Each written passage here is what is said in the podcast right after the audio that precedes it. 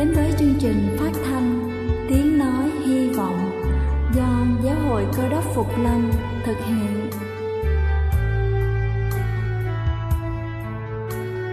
Kính thưa quý vị, Đức Chúa Giêsu trước khi Ngài về trời đã ban cho các môn đệ của Ngài một điều răn mới, đó là họ phải yêu thương nhau như chính tình yêu mà Ngài đã dành cho họ. Quả thật vậy thưa quý vị, tình yêu thương là một món quà vô giá mà Chúa đã ban cho nhân loại và đó cũng là thông điệp mà chúng tôi muốn gửi đến toàn thể quý vị. Nếu quý vị muốn tìm hiểu thêm về chương trình, về niềm tin hoặc muốn nghiên cứu về lời Chúa, xin quý vị gửi thư về chương trình phát thanh Tiếng Nói Hy Vọng, địa chỉ 224 Văn Đăng Lưu, phường 3, quận Phú Nhuận, thành phố Hồ Chí Minh hoặc gửi email cho chúng tôi theo địa chỉ tiếng nói hy vọng amogmail.com. Ngoài ra, quý vị cũng có thể liên lạc với bất kỳ hội thánh cơ đốc Phục Lâm tại địa phương gần nhất. Xin chân thành cảm ơn và kính mời quý vị lắng nghe chương trình hôm nay.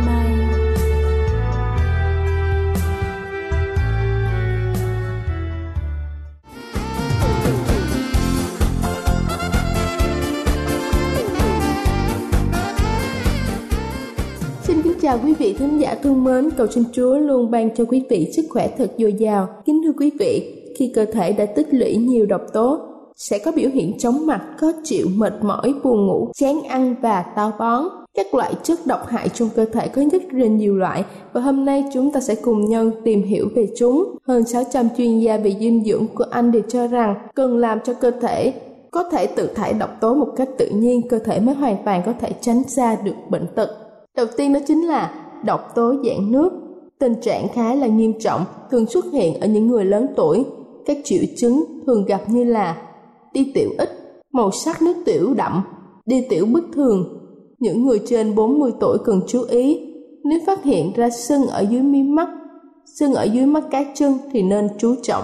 Thứ hai, mỡ độc, ăn nhiều loại chất dầu mỡ sẽ làm cho tế bào gan bị nhiễm mỡ, dẫn đến chức năng gan không thể hoạt động bình thường. Muốn loại bỏ mỡ độc, trước tiên cần phải giảm mỡ trong máu. Thứ ba đó chính là ứ độc. Ứ độc thường tiềm ẩn trong mạch máu của chúng ta. Có rất nhiều người sau 40 tuổi, mạch tượng thay đổi, huyết quản bắt đầu bị ứ trệ, làm tình trạng tắc nghẽn mạch máu tăng lên. Các loại bệnh có liên quan tới việc chất cặn bã bị ứ lại, không thải ra ngoài được, bao gồm cao huyết áp, tiểu đường. Nếu tiếp tục như vậy sẽ dẫn tới bệnh tim, động mạch vành. Thứ tư đó chính là đờm độc. Đờm nhiều là biểu hiện chủ yếu của đờm độc. Thông thường mỗi sáng sau khi thức giấc, ho một vài tiếng là thôi, nhưng có một số người triệu chứng ho xuất hiện từ sáng đến tối. Đây là biểu hiện của đờm tích độc. Nguyên nhân có thể là do ăn uống không điều độ hoặc là mắc bệnh liên quan tới phổi. Thứ năm đó chính là khí độc. Biểu hiện chủ yếu là hôi miệng và khi đại tiện có mùi bất thường. Lúc này khí độc đang ở trong phổi để ngăn chặn khí độc mỗi buổi sáng nên tập hít thở thật sâu để loại bỏ khí độc ra ngoài. Thứ sáu đó chính là gan. Một số loại thực phẩm mà chúng ta hấp thụ ví dụ như là hải sản chưa chín ngày càng không an toàn do môi trường bị ô nhiễm. Đây là giai đoạn gan phát huy tối đa tác dụng của mình. Theo Trung y, gan là cơ quan giải độc, tham gia hầu hết các quá trình trao đổi chất, có thể bài tiết các loại chất cặn bã và loại chất độc ra ngoài. Thứ bảy đó chính là thận. Thận có vai trò thải độc quan trọng nhất, có thể lọc các độc tố trong máu thải ra ngoài qua đường tiết niệu. Có một nghiên cứu đã chứng minh con người không cần ăn cơm có thể sống được 20 ngày, nhưng thận không thải được độc tố thì chỉ có thể sống được 5 ngày. Với người bình thường sau 30 tuổi chức năng thận bắt đầu suy giảm, khả năng thải độc cũng giảm xuống. Thứ 8 đó chính là phổi. Phổi là một trong những cơ quan dễ tích tụ độc tố nhất.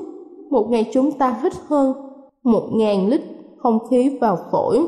Có rất nhiều các loại chất có hại như là tế bào, mầm bệnh, bụi bặm cũng theo đó thâm nhập vào cơ thể.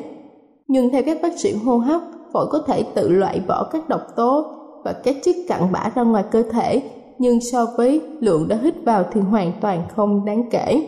Ngoài ra, đường tiêu hóa, mồ hôi, nước bọt, nước mắt cũng có thể loại bỏ một phần độc tố ra ngoài. Chính bản thân của chúng ta cũng hoàn toàn có thể trở thành một chuyên gia tự thải độc tố. Theo hầu hết các chuyên gia bày tỏ chỉ cần chúng ta nắm bắt được các quy luật thì có thể thành công trong việc tự loại bỏ độc tố ra ngoài. Và sau đây chúng ta sẽ cùng nhau tìm hiểu thời gian và phương pháp thải độc tố. Theo quy luật dưỡng sinh 12 giờ một ngày của y học cổ truyền Trung Hoa, thời gian buổi sáng sớm từ 5 tới 7 giờ, buổi trưa từ 1 tới 3 giờ, buổi tối là từ 5 tới 7 giờ, lần lượt là thời gian đại tràng, đường ruột, thận bắt đầu giải độc. Vào lúc này có thể uống nhiều nước hoặc là uống trà xanh để đi tiểu, thải độc tố ra ngoài, ăn uống theo mùa để giải độc tố. Mùa xuân nên ăn giá đỗ, dâu tây, mùa hè nên ăn chè đậu xanh, cháo đậu xanh, ăn nhiều bí đao, dưa hấu, măng tre, mùa thu nên ăn lê, lợi cho phổi. Mùa đông nên ăn nhiều gừng sống để giải độc. Có thể ăn cà rốt, bắp cải cũng giúp giải độc. Giải độc cơ thể bằng đậu xanh, cho đậu xanh còn nguyên cả vỏ hầm chín, chắc phần nước đậu xanh. Nấu với trứng gà, đậy nắp để trong tủ lạnh hai đêm có thể giúp hạ quả giải độc tố rất hiệu quả. Đây là chương trình phát thanh Tiếng Nói Hy Vọng do Giáo hội Cơ đốc Phục Lâm thực hiện. Nếu quý vị muốn tìm hiểu về chương trình hay muốn nghiên cứu thêm về lời Chúa, xin quý vị gửi thư về chương trình phát thanh Tiếng Nói Hy Vọng, địa chỉ 224 Phan Đăng Lưu, phường 3, quận Phú Nhuận, thành phố Hồ Chí Minh hoặc gửi email cho chúng tôi theo địa chỉ tiếng nói hy vọng gmail.com Ngoài ra, quý vị cũng có thể liên lạc với bất kỳ hội thánh cơ đốc Phục Lâm tại địa phương gần nhất. Xin chân thành cảm ơn và kính mời quý vị tiếp tục lắng nghe chương trình hôm nay.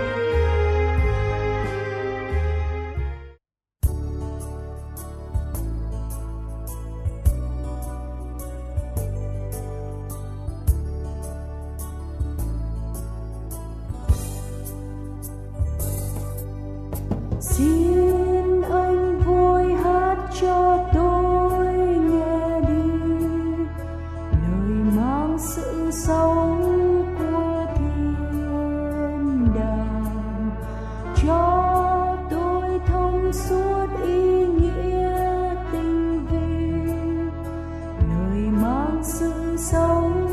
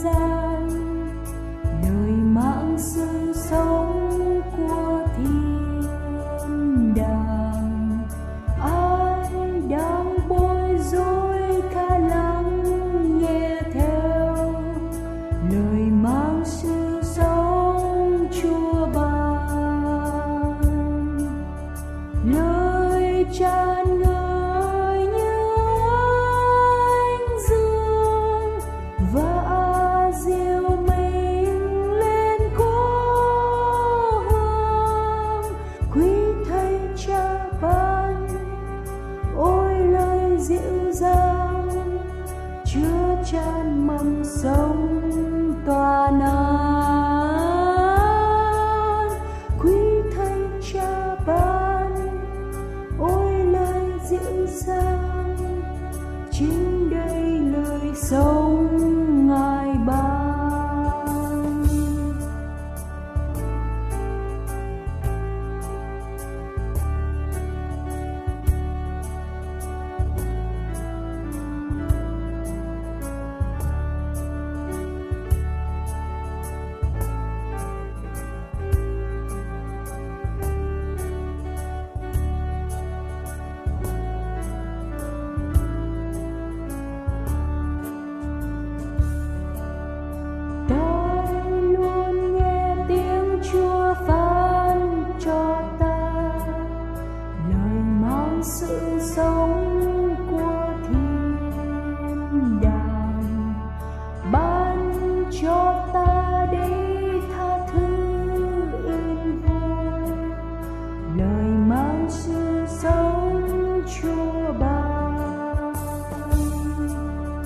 여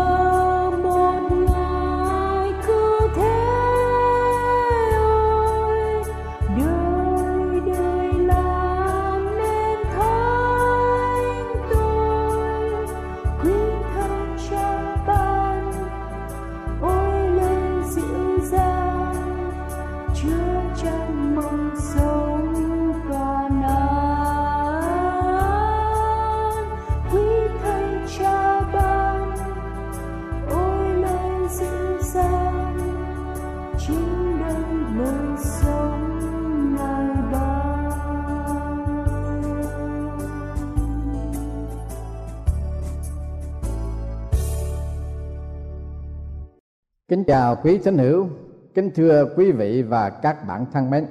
Đề tài mà chúng tôi trình bày cùng quý vị hôm nay là tiếp rước Chúa.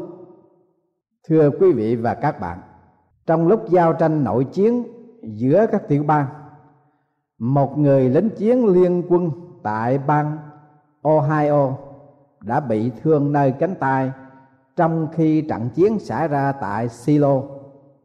Viên đại quý chỉ huy thấy vậy bảo người lính bị thương rằng, anh hãy đưa cây súng của anh cho tôi và trở lại đằng sau đi. Người thương binh đưa súng và liền chạy về phía bắc để tìm sự an toàn. Nhưng sau khi chạy được hai, ba gia thì anh động độ với toán quân đang phục kích nơi đó. Anh vội chạy về phía đông lại chạm trán với một phần của mặt trận. Rồi anh lại chạy về phía tây, thì tình hình lại còn sôi động thêm hơn. Sau cùng anh quyết định chạy trở lại, đứng vào hàng trước. Anh hát lên, xin đại quý trả súng lại cho em. Ở phía sau không có chỗ nào đối với trận chiến này. Thưa quý vị và các bạn thân mến Đức Chúa Giêsu ngài sai các môn đồ đi ra để giao tranh với thế lực chết chóc và đồi trị trong thế gian. Quả thật phía sau của họ không có đối với sự giao tranh này. Thánh kinh Tăng ước, sách Ma-thơ đoạn 10 câu 40 đến câu 42. Thánh đồ Ma-thơ ghi lại như vậy. Đức Chúa Giêsu ngài phán: Ai rước các ngươi, tức là rước ta ai rước ta tức là rước đắng đã sai ta. Ai rước một đắng tiên tri vì là tiên tri, thì sẽ lãnh phần thưởng của đắng tiên tri. Ai rước một người công bình vì là công chính, thì sẽ lãnh phần thưởng của người công chính. Ai sẽ cho một người trong bọn nhỏ này chỉ uống một chén nước lạnh, thì người nhỏ đó là môn đồ ta. Quả thật ta nói cùng các ngươi, cái sẽ chẳng mất phần thưởng của mình đâu Đức Chúa Giêsu sai các môn đồ của Ngài đi ra, đặng công bố với nhân loại về sứ mạng tái lâm của Ngài. Họ là những người đã từng trải trong những sự kiện thật về đời sống của người thầy duy nhất trong đời của họ. Công vụ của họ là truyền đạt với mọi người về những điều họ đã tiếp nhận từ nơi Chúa cứu thế.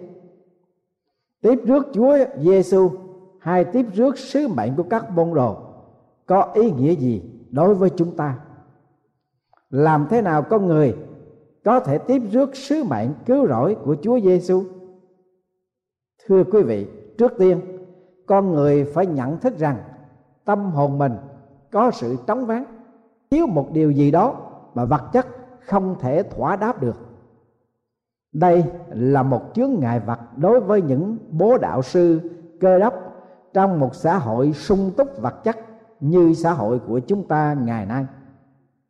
Phần đông người ta đều nghĩ rằng họ có đầy đủ mọi sự, bởi vì họ lẫn lộn cái sự thành công, với sự thỏa lòng nên có lẽ họ nghĩ rằng không cần có Chúa Giêsu cứu thế, ngoại trừ phải nhìn một cách sâu xa hơn từ nơi quả lòng của họ.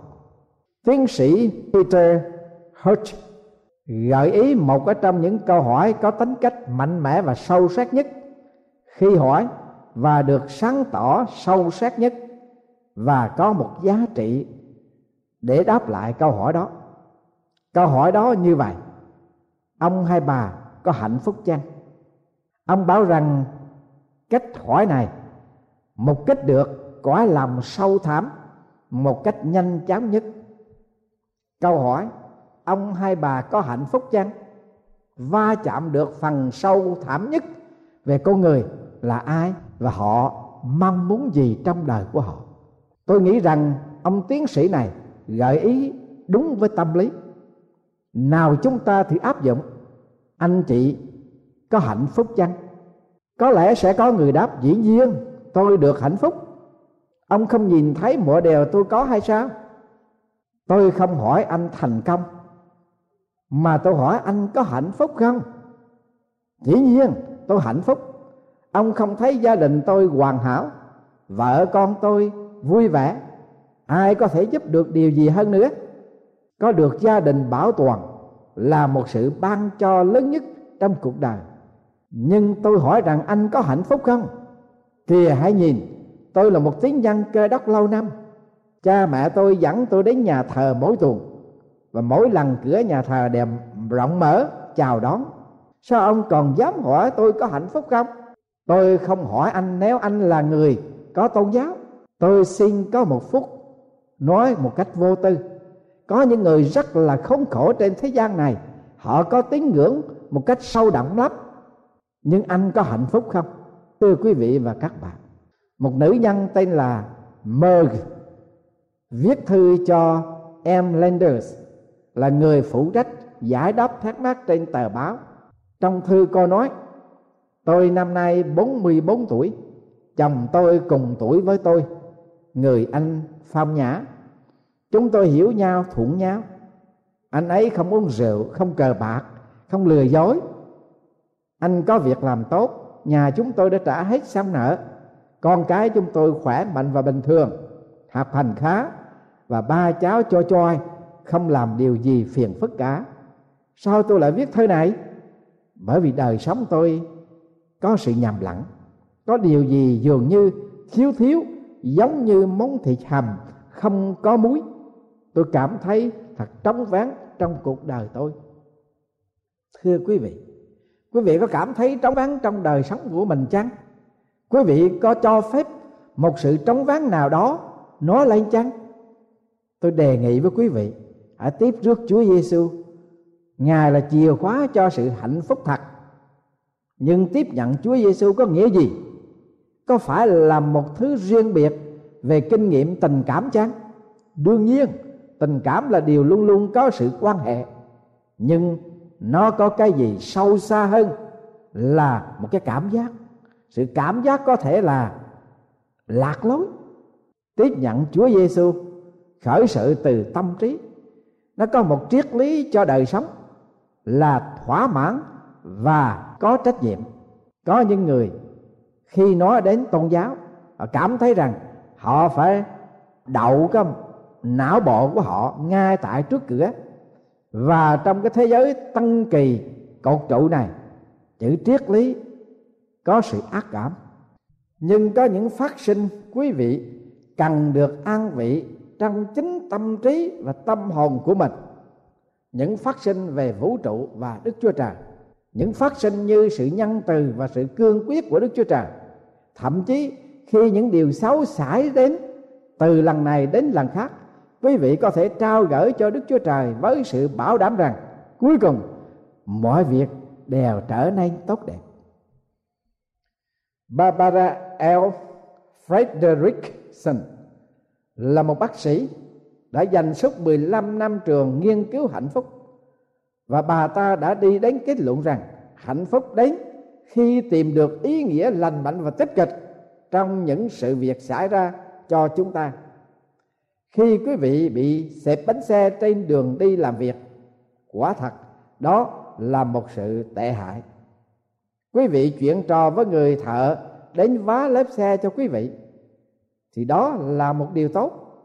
Quý vị trình bày một vấn đề với bạn đồng liêu mà không được sự quan nghênh như quý vị mong muốn, đó là một điều không tốt. Quý vị sẽ rút tỉa kinh nghiệm của sự thất bại đó để có thể áp dụng cho sự trình bày lần tới. Thưa quý vị, đó là sự từng trải tốt. Người ta tìm ý nghĩa tích cực ngay cả trong những kinh nghiệm tệ hại, được hạnh phúc hơn và nổi bật hơn những người chỉ nhắm vào cái kinh nghiệm xấu của họ đã trải qua. Đó là điều mà tôi khuyến khích tâm trí của quý vị một cách đúng đắn. Quý vị có sử dụng triết lý rằng mọi việc đều có ích cho những kẻ yêu mến Chúa không? Ta hãy nghe Thánh Kinh ghi chép rằng, Và chúng ta biết rằng mọi sự hiệp lại làm ích cho kẻ yêu mến Đức Chúa Trời, Tức là cho kẻ được gọi theo ý muốn ngài đã định. Tiếp nhận chúa giêsu bắt đầu với tâm trí. Và bây giờ tiếp nhận chúa giêsu là một việc của tấm lòng. Song đức tin là điểm chánh hai tình cảm duy nhất sẽ không bao giờ thỏa mãn trọn vẹn cho hạnh phúc. Tiếp nhận Chúa Giêsu là việc của tâm trí trước nhất, nhưng đồng thời nó là một việc của đạo đức. Tiếp nhận Chúa Giêsu là vấn đề phải được dấn thân cho hành động đúng đắn. Bởi vì quý vị không thể tin một đường mà làm một ngã và được hạnh phúc không thể nào được cả. August Hamilton, một nhà khôi hài Mỹ, có lần nói về cựu tổng thống Bill Clinton. Ông Hamilton đã biết rằng ông Clinton là người có một tôn giáo. Ông bảo cựu tổng thống sống cuộc đời theo chín điều răn. Nó thể hiện ông sống bởi chín điều răn thay vì 10 điều răn và nhìn xem ông đã trả giá như thế nào. Có phải sự tôn trọng và khen ngợi của cả một quốc gia chăng? Giáo sư Howard Hendricks có nói rằng nếu môi xe xuống từ trên núi ngày nay, viên thuốc mà ông môi xe phải đem theo phải là viên thuốc nhất đạo, aspirin. Thưa quý vị, có lẽ như vậy. Đạo đức là một vấn đề nghiêm trọng đối với xã hội ngày nay. Tinh thần đạo đức của xã hội ngày nay càng ngày càng xuống dốc, càng ngày càng xa đọa đồi trị. phước hạnh biết bao. Cho giới trẻ ngày nay biết được, hiểu được sự khác nhau giữa điều đúng và điều sai. Một sinh viên nam thứ nhất, đại học, có hẹn hò với một nữ sinh viên nam cuối cùng của cấp đại học. Gái nữ sinh được sinh trưởng trong gia đình cơ đốc giáo, gắn bó với tinh thần đạo đức cao. Cô không hẹn hò với ai cả suốt buổi chiều, người thanh niên cố tình khuyến khích cô làm những điều cô biết là không đúng và tập trung vào những điều cô neo lên về sự tin kính của cô. Mệt mỏi quá, người thanh niên hỏi, có điều gì sai đối với em đâu? Không có ai đây, thấy em cả, làm gì có tổn thương ai? Người nữ sinh đáp, tôi nghĩ ngợi về cha của tôi thanh niên hỏi, em, có phải em nghĩ rằng cha em sẽ làm tổn thương em chăng? Nữ sinh đáp, không, em sợ e rằng em sẽ làm tổn thương đến ba em. Vâng thưa quý vị và các bạn, tiếp nhận Chúa Giêsu là một vấn đề thuộc về tâm trí của con người, nhưng đồng thời nó cũng là vấn đề của đạo đức. Một triết lý sống đẹp làm Chúa và đẹp làm người ta, trong đó có cha mẹ ta, người thân và kẻ sơ trọng nể ta. Qua phần giảng luận hôm nay, thưa quý vị, như lời Đức Chúa Giêsu ngài đã phán, ai tiếp rước các ngươi, tức là tiếp rước ta. Ai tiếp rước ta, tức là tiếp rước đấng đã sai ta. Ai tiếp rước một đấng tiên tri, vì là tiên tri, thì sẽ lãnh phần thưởng của đấng tiên tri. Ai rước một người công chính. Vì là công chính, thì sẽ lãnh phần thưởng của người công chính.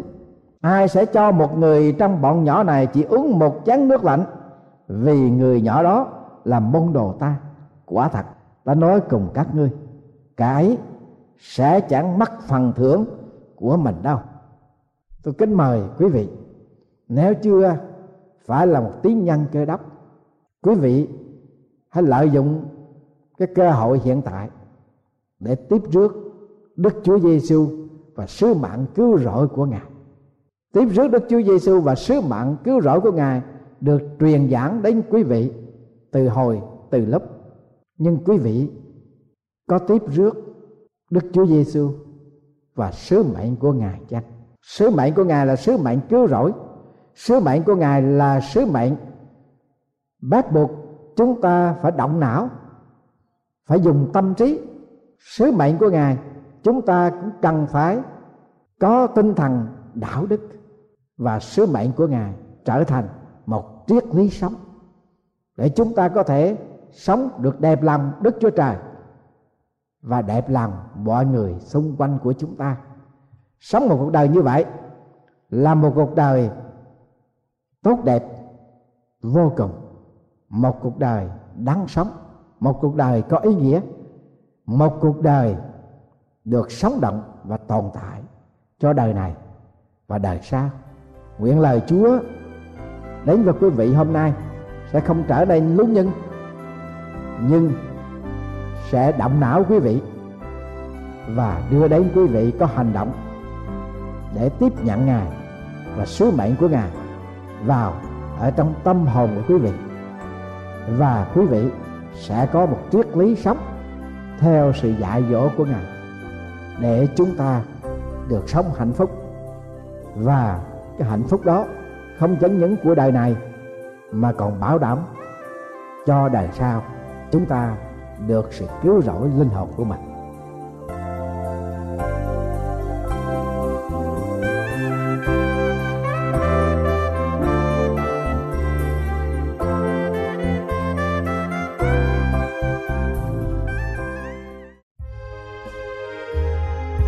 Đây là chương trình phát thanh Tiếng Nói Hy Vọng do Giáo hội Cơ đốc Phục Lâm thực hiện.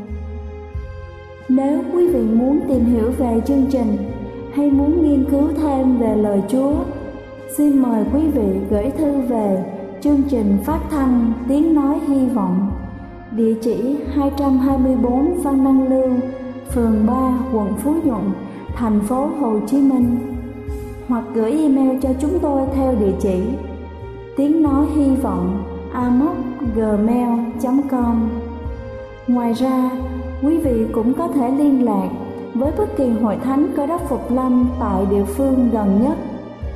Xin chân thành cảm ơn và hẹn gặp lại quý vị trong chương trình lần sau.